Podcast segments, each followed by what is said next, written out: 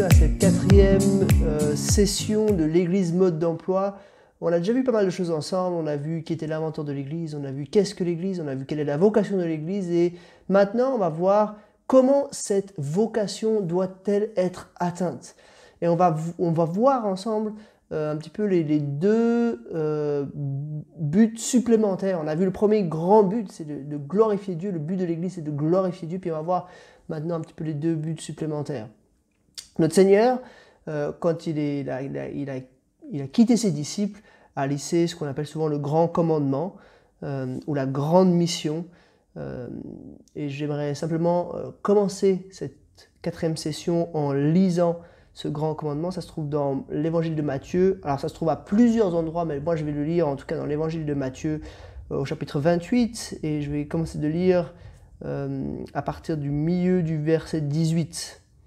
« Tout pouvoir m'a été donné dans le ciel et sur la terre. Allez donc, faites de toutes les nations des disciples, baptisez-les au nom du Père, du Fils et du Saint-Esprit, et enseignez-leur à mettre en pratique tout ce que je vous ai prescrit. Et moi, je suis avec vous tous les jours jusqu'à la fin du monde. » Voilà la grande mission que Jésus a laissée à ses disciples juste avant de retourner vers son Père. Et si c'est la grande mission qu'il a laissée à ses disciples, c'est bien sûr la grande mission de l'Église.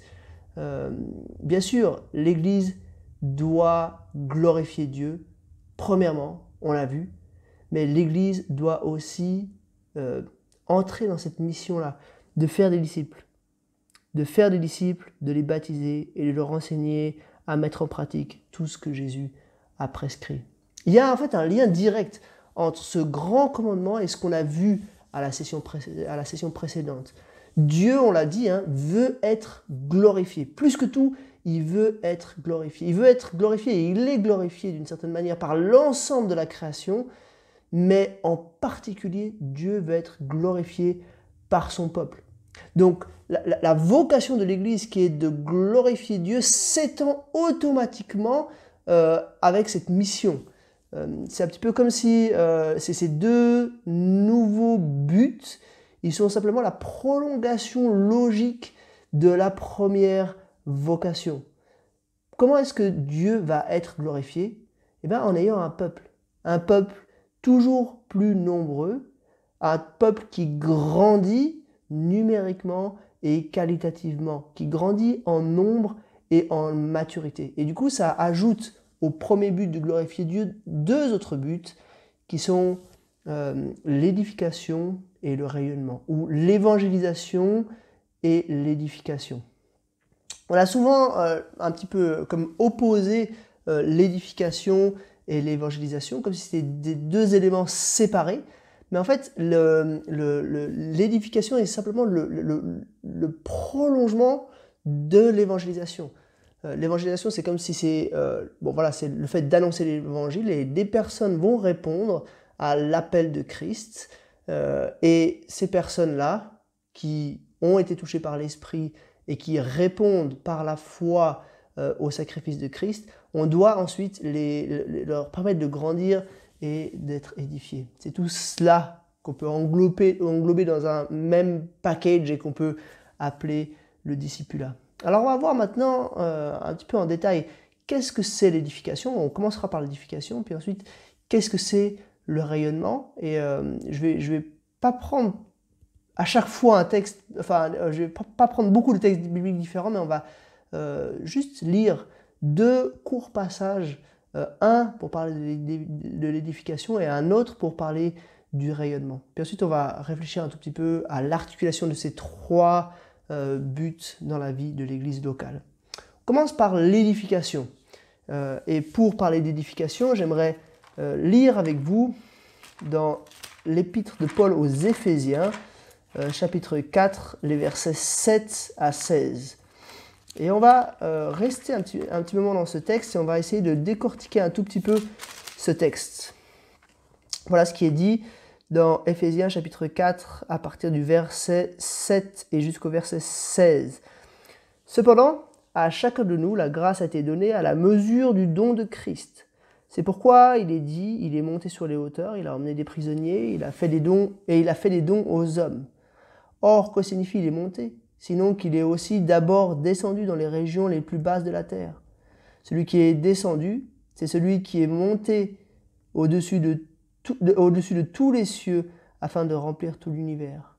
C'est lui qui a donné les uns comme apôtres, les autres comme prophètes, les autres comme évangélistes, les autres comme bergers enseignants. Il l'a fait pour former les saints aux tâches du service en vue de l'édification du corps de Christ jusqu'à ce que nous parvenions tous à l'unité de la foi et de la connaissance du Fils de Dieu, à la maturité de l'adulte, à la mesure de la stature parfaite de Christ. Ainsi nous ne serons plus de petits enfants ballottés et emportés par tout vent de doctrine, par les ruses des hommes et par leur habileté dans les manœuvres d'égarement, mais en disant la vérité dans l'amour, nous grandirons à tout point de vue vers celui qui est la tête, Christ. C'est de lui que le corps tout entier, bien coordonné et solidement uni grâce aux articulations dont il est muni, tire sa croissance en fonction de l'activité qui convient à chacune de ses parties et s'édifie lui-même dans l'amour. Voilà un texte qui nous parle vraiment d'édification.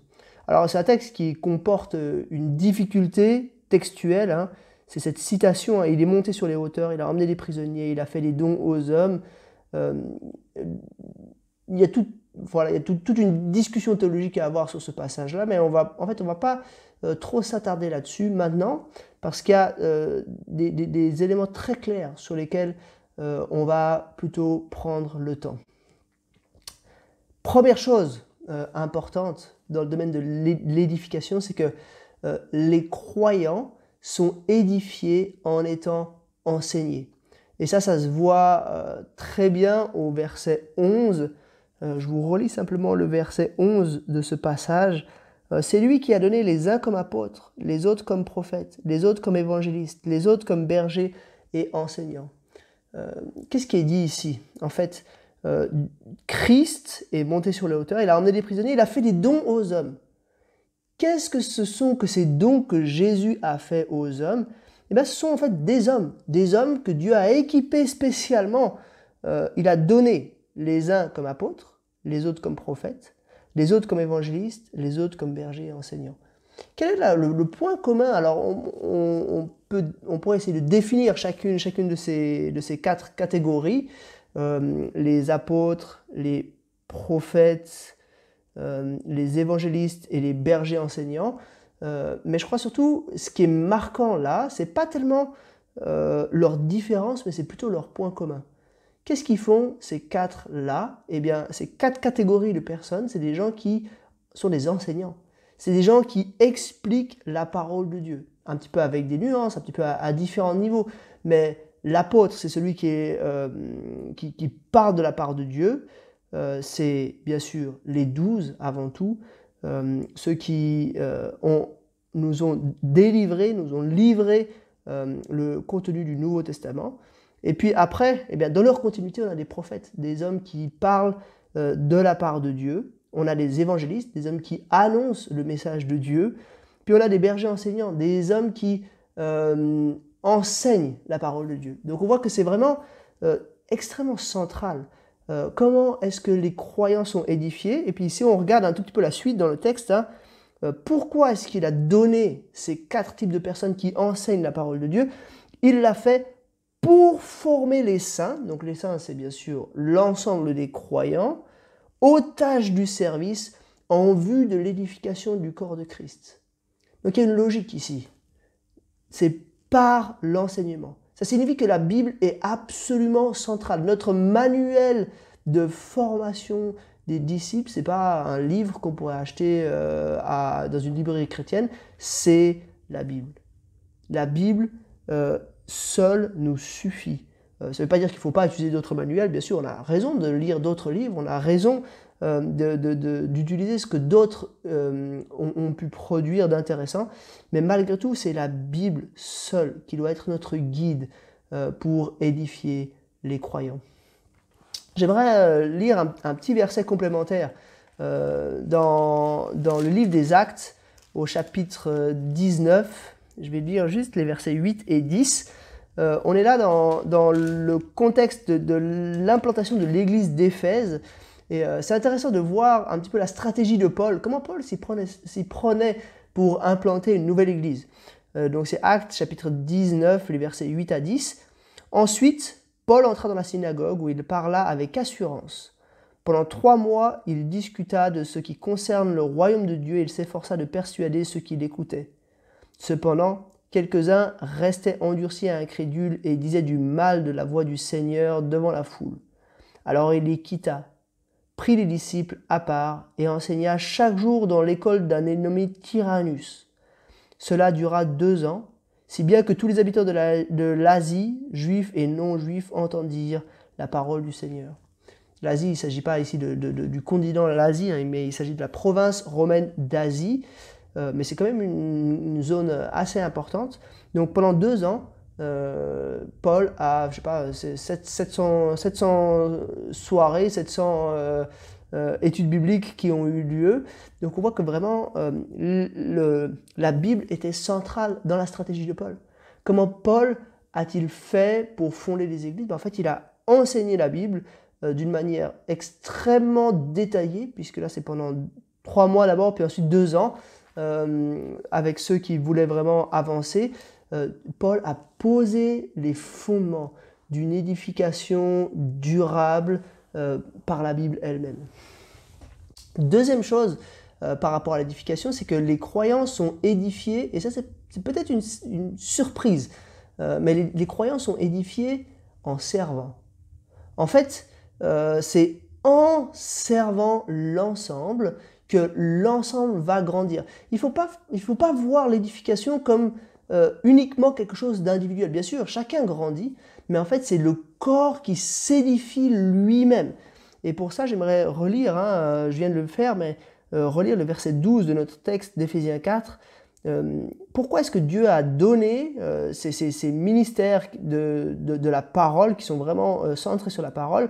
Verset 12, « Il l'a fait pour former les saints, aux tâches du service en vue de l'édification du corps de Christ. » Donc, en fait, on a des gens qui ont ces ministères de la parole, les prophètes, les bergers enseignants, les évangélistes. Et autour de ces gens-là, les autres vont être, comment il est dit, ils vont être équipés, ils vont être formés, pardon, aux tâches du service, en vue de l'édification du corps de Christ. Donc il n'y a pas de chrétiens qui servent et de chrétiens qui ne servent pas. Un chrétien qui ne sert pas, c'est un chrétien qui, en fait, qui n'avance pas, c'est un chrétien qui ne s'édifie pas, c'est un chrétien qui ne progresse pas dans la vie chrétienne. En fait, il faut que chaque chrétien serve pour édifier l'ensemble, et il sera lui-même édifié dans ce mouvement d'édification d'ensemble. J'aimerais encore lire le verset 16 de notre texte, parce que là aussi, ça montre bien cette logique-là. « C'est de lui, donc de Christ, que le corps tout entier, bien coordonné et solidement uni grâce aux articulations dont il est muni, tire sa croissance. » Donc c'est de Christ que la croissance vient, bien entendu, mais comment ça se passe? Tire sa croissance en fonction de l'activité qui convient à chacune de ses parties et s'édifie lui-même dans l'amour. En fonction de l'activité qui convient à chacune de ses parties, donc chacune de ces parties de ce corps fait son travail en quelque sorte, et le résultat de ça, c'est que le corps s'édifie lui-même dans l'amour. On en parlera quand on parlera de qui compose l'Église, mais il n'y a, y a pas de distinguo, il n'y a pas des gens qui servent et des gens qui sont servis. En fait, tous servent. Si quelqu'un ne sert pas dans l'Église, alors il ne s'édifie pas. En fait, il stagne et puis ultimement, il va même régresser probablement. Troisième chose qu'il faut dire par rapport à l'édification, c'est que les croyants sont édifiés en vivant des relations fraternelles. Et pour ça, on peut le voir un petit peu au verset 15 dans notre texte. « Mais en disant la vérité dans l'amour, nous grandirons à tout point de vue vers celui qui est la tête, Christ. » En disant la vérité dans l'amour, ça veut dire en ayant des relations les uns avec les autres. On doit se voir les uns les autres, se dire la vérité dans l'amour pour que les uns et les autres puissent grandir. On sera édifié, donc on ne sera plus des petits-enfants ballottés, emportés par tout vent de doctrine, par la ruse des hommes et leur habilité à faire des manœuvres d'égarement. Mais on dira la vérité. On se dira la vérité, théologique, mais dans tous les domaines de la vie aussi, les uns aux autres, et en se disant la vérité dans l'amour, on grandira vers celui qui est la tête, Christ. Et je crois que là, on a vraiment des choses à apprendre, nous autres chrétiens évangéliques du 21e siècle. Parce qu'on a du mal à se dire la vérité dans l'amour. On a du mal à se voir et à se poser des questions profondes, des questions théologiques, des questions morales, des questions de vie chrétienne, de piété, de choses comme ça, de se dire la vérité dans l'amour et de vouloir vraiment que l'autre grandisse. On accepte peut-être que les pasteurs fassent ça, mais on a beaucoup de mal à le faire entre chrétiens. De se dire, ben, on va se voir de temps en temps et on va se dire la vérité dans l'amour. Justement, on va progresser dans notre compréhension de la Bible. On va progresser dans notre lutte contre le péché. On a du mal à faire ça et pourtant, c'est de cette manière-là que le progrès peut s'effectuer. J'aimerais vous parler d'une petite idée que j'ai. Il me semble qu'à la Réforme, on a perdu quelque chose. Ça va vous paraître peut-être un petit peu choquant, mais je vais m'expliquer, hein. L'Église catholique avait inventé quelque chose de très intéressant, c'était le confessionnal. C'est une petite pièce où une personne va parler à une autre personne, et elle va parler justement de choses très intimes. C'est une petite pièce et une manière de faire qui est directement dédiée à cela, à se dire la vérité dans l'amour. Alors il y a toute une théologie qui est fausse, hein, derrière ça, bien sûr, dans la théologie catholique, il y a des vrais problèmes parce que voilà, c'est l'Église qui accorde le pardon et puis il y a la notion de la prêtrise qui est bien sûr pas du tout biblique, mais malgré tout, je pense qu'on a quand même quelque chose, on a quand même perdu quelque chose en jetant un petit peu le bébé avec l'eau du bain lors de la Réforme.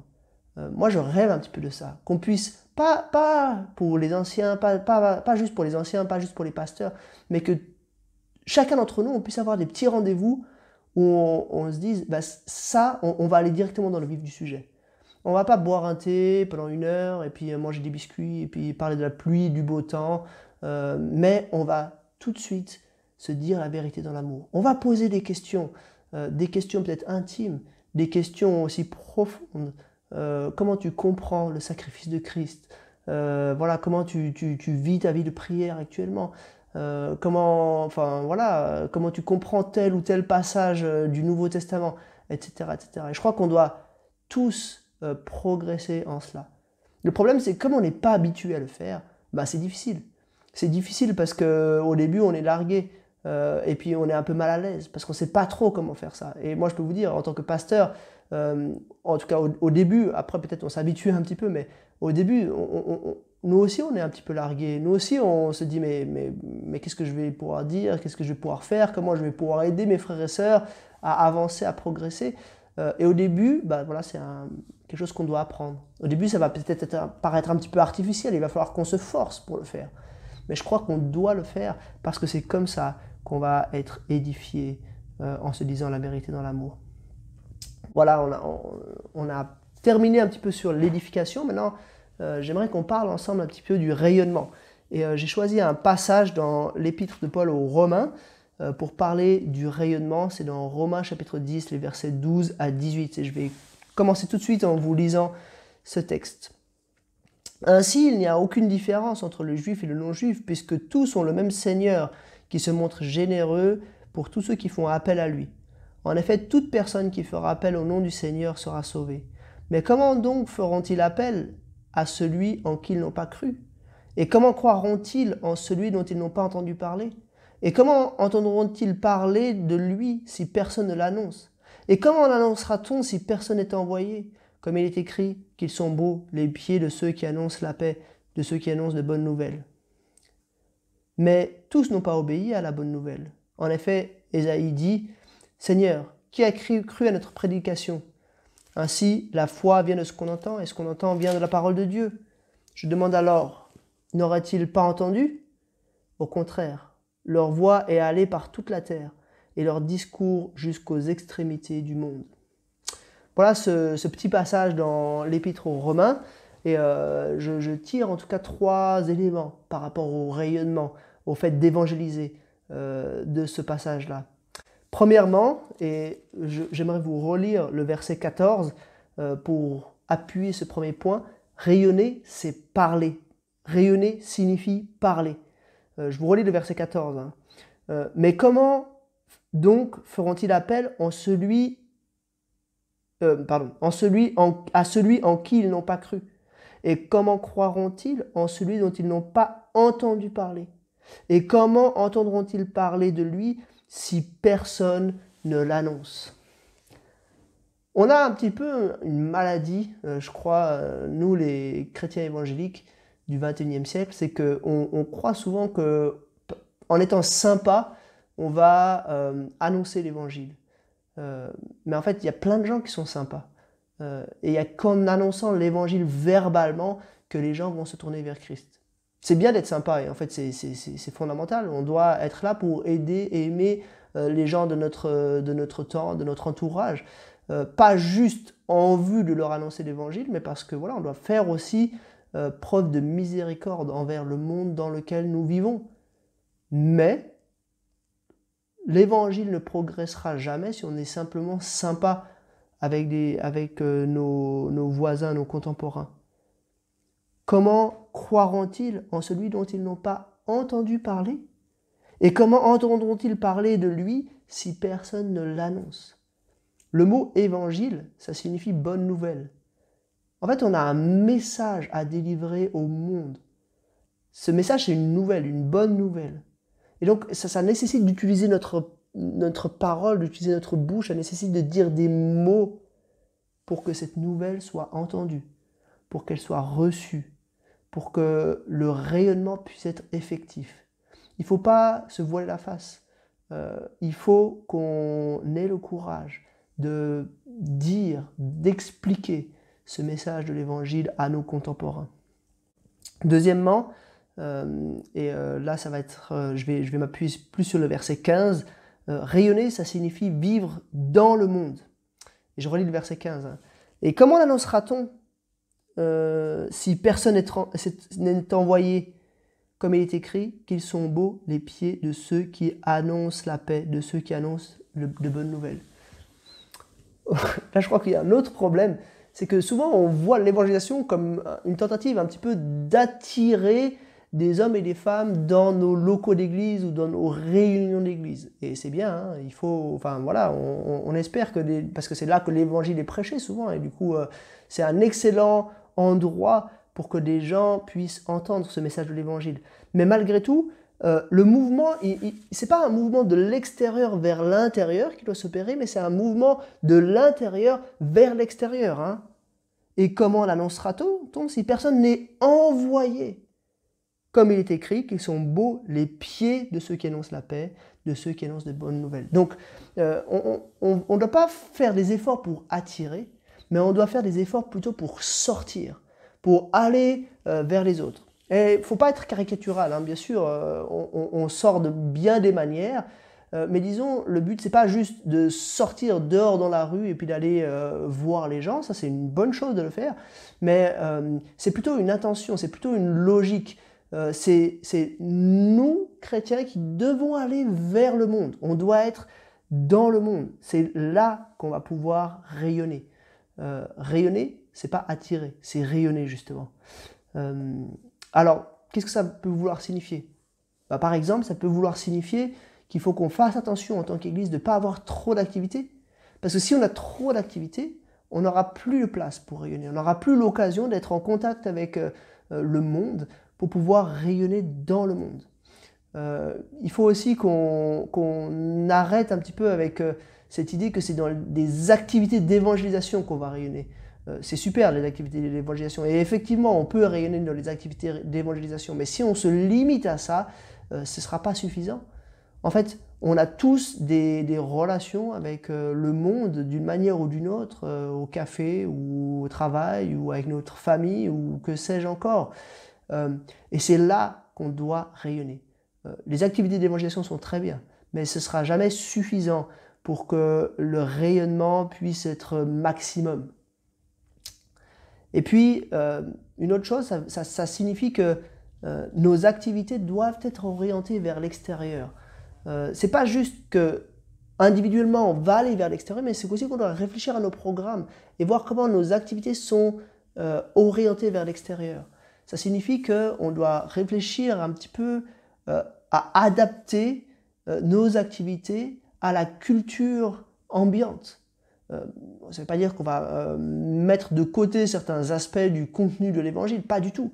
Mais ça veut dire que sur la forme, on ne peut pas vivre dans un microcosme, une microculture évangélique. On doit faire l'effort d'aller vers le monde pour que le décalage soit la marche soit la plus facile à franchir pour les personnes du monde. Parce que en soi, le message de l'évangile est un message choquant. Et c'est déjà suffisamment choquant pour qu'on en rajoute. Bien souvent, le message de l'évangile va être un élément choquant, mais beaucoup d'autres choses dans nos vies d'église vont être incompréhensibles, voire choquantes pour des gens de l'extérieur. Donc il faut qu'on réfléchisse, il faut qu'on fasse ce trajet vers le monde pour que nous puissions rayonner dans le monde. Et puis, pour terminer, rayonner, ça signifie présenter l'évangile. Et j'aimerais vous relire le verset 17. Ainsi, la foi vient de ce qu'on entend, et ce qu'on entend vient de la parole de Dieu. Rayonner, ça signifie présenter l'évangile. J'ai dit en premier que rayonner, ça signifie parler. Mais ça veut dire, c'est dire quoi? C'est présenter l'évangile. C'est présenter, en fait, on aurait pu dire, c'est présenter la Bible. Mais c'est pas juste donner des infos sur la Bible, c'est pas juste de parler des histoires bibliques de manière un peu déconnectée, mais c'est vraiment de parler du message central, du message qui est au cœur de la Bible. C'est le message de l'évangile. C'est Christ crucifié, ressuscité. C'est le salut, le pardon de Dieu accessible à chacun. Comment? Par la foi. Voilà, par la grâce, par le moyen de la foi. Voilà ce que nous voulons vivre quand nous voulons rayonner de l'évangile. Alors maintenant, prenons un peu de recul par rapport à ces deux dernières sessions. On a dit qu'il y a trois buts à l'Église. Glorifier Dieu, édifier les croyants et rayonner ou évangéliser. Et j'aimerais utiliser cette image, c'est un petit peu comme un tabouret.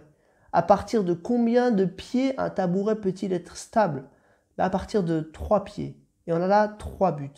Et je crois qu'il faut qu'on veille à maintenir ces 3 buts effectifs dans nos vies d'église. On aurait tort d'essayer de créer une gradation ou une différence d'importance entre ces 3 buts.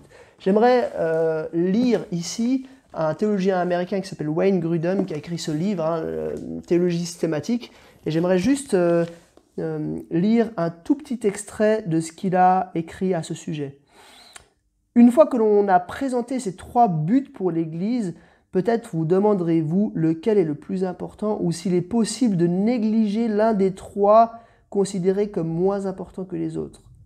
Nous devons répondre à cela que ces 3 buts de l'Église sont des commandements du Seigneur dans l'Écriture. Par conséquent, les 3 sont importants et aucun ne peut être négligé. En fait, une Église forte travaillera efficacement dans ces 3 domaines. On ne peut pas dire « ouais, mais nous, on est une Église qui évangélise. » Avant tout, une Église qui évangélise. Ce serait super. Ce serait super d'être une Église qui évangélise. Mais si l'Église se concentre uniquement sur l'évangélisation et si elle oublie, par exemple, de rendre gloire à Dieu, qu'est-ce que ça va donner? Sur le long terme, ça va donner une Église qui se centre sur elle-même, qui compte sur ses propres forces, qui ne sait plus, ne comprend plus qu'elle dépend totalement de Dieu. Comme on l'a vu dans le passage dans Éphésiens, c'est de Christ que la croissance est rendue possible. Qu'est-ce qui se passe si une église se focalise uniquement sur la gloire de Dieu? Ce sera super en fait, parce que c'est important, c'est fondamental la gloire de Dieu. Mais après une génération, cette église, elle n'aura pas grandi. Elle aura glorifié Dieu, mais en fait le peuple de Dieu n'aura pas grandi. Et la mission, le grand commandement de Christ de faire des disciples parmi toutes les nations n'aura pas été, ne se sera pas effectué. Donc l'Église va juste arrêter d'exister. Qu'est-ce qui se passe si on met l'accent sur l'édification au détriment des deux autres? Ben, on va créer probablement des gens qui sont des super théologiens, mais qui n'auront pas cette soif de Dieu et cette soif de parler de Dieu. Donc voilà, on va probablement créer une foi stérile, une foi en tout cas un petit peu sèche, on pourrait dire. Stérile, c'est peut-être un peu fort, mais en tout cas un peu sèche. Donc on se rend compte que c'est vraiment important de maintenir ces trois un peu au même niveau pour que l'Église soit stable et pour qu'elle soit durable. Ça ne signifie pas que chaque personne de l'Église doit vivre, être impliquée à fond de manière égale dans ces trois domaines.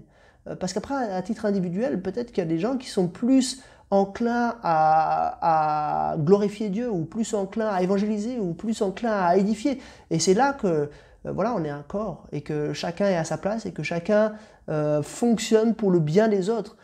C'est plutôt au niveau de l'ensemble de l'Église qu'on devrait veiller à maintenir cet équilibre. Et j'aimerais vous suggérer de ne pas hésiter à le dire si vous avez l'impression qu'il y a un déséquilibre dans votre Église locale.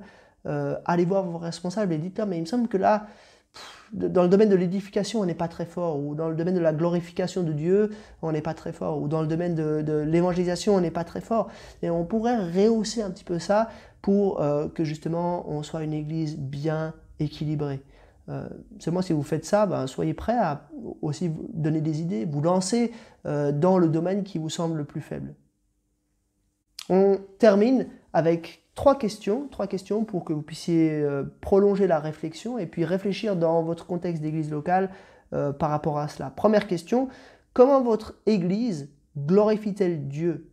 Comment édifie-t-elle les croyants et comment rayonne-t-elle? Essayez de réfléchir, de passer un peu en revue toutes les activités d'église et de voir comment ces activités répondent à ces trois buts de l'église. Et il ne s'agit pas de les classer, hein. Il n'y a pas des activités de glorification, des activités d'évangélisation et des activités d'évangélisation et d'édification.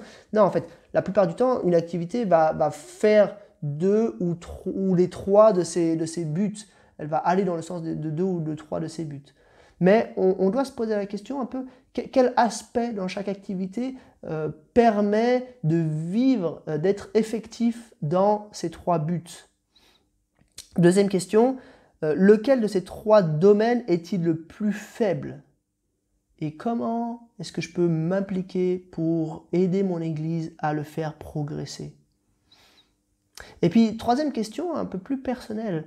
À titre personnel, dans lequel de ces trois domaines suis-je le plus à l'aise? Et comment est-ce que je vais pouvoir servir dans ce domaine-là pour que mon Église atteigne ses buts? Voilà, trois petites questions et je vous dis à plus tard pour la prochaine.